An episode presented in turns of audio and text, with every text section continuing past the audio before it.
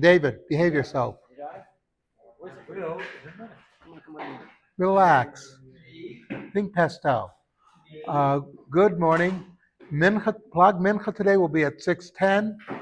Uh, Zman Mincha will be at 7.40. Last night we counted uh, 28 in the Omer. Uh, um, and then tomorrow morning we're davening at 6.10. Now for a very quick Devar Torah. Uh, one of the admonitions given to the to Aaron is to teach his children how to be Kohanim.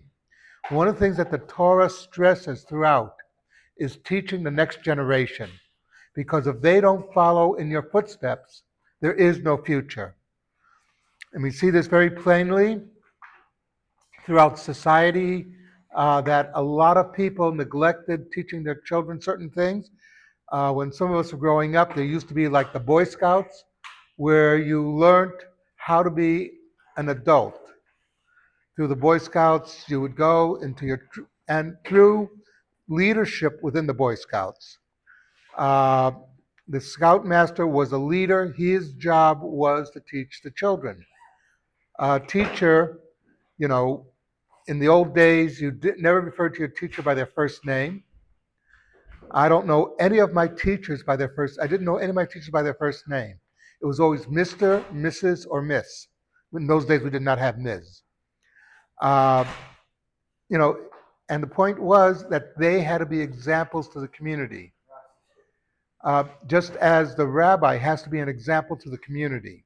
That's why it's far more uh, del- uh, deleterious to society when a rabbi commits a crime than when one of us normal people, quote unquote, commit a crime.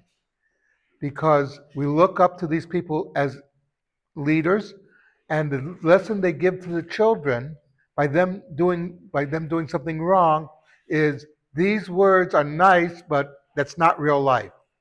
The point is, is real. You behave um, in a good way because that is to be real life.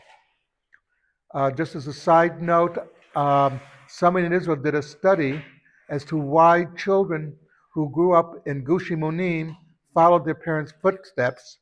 It was because not only did their parents teach them the right things, but they saw their parents behaving the, in the correct way. And that had much more an effect on the children than just teaching them. Something to think about, Kaddish Rabbanan.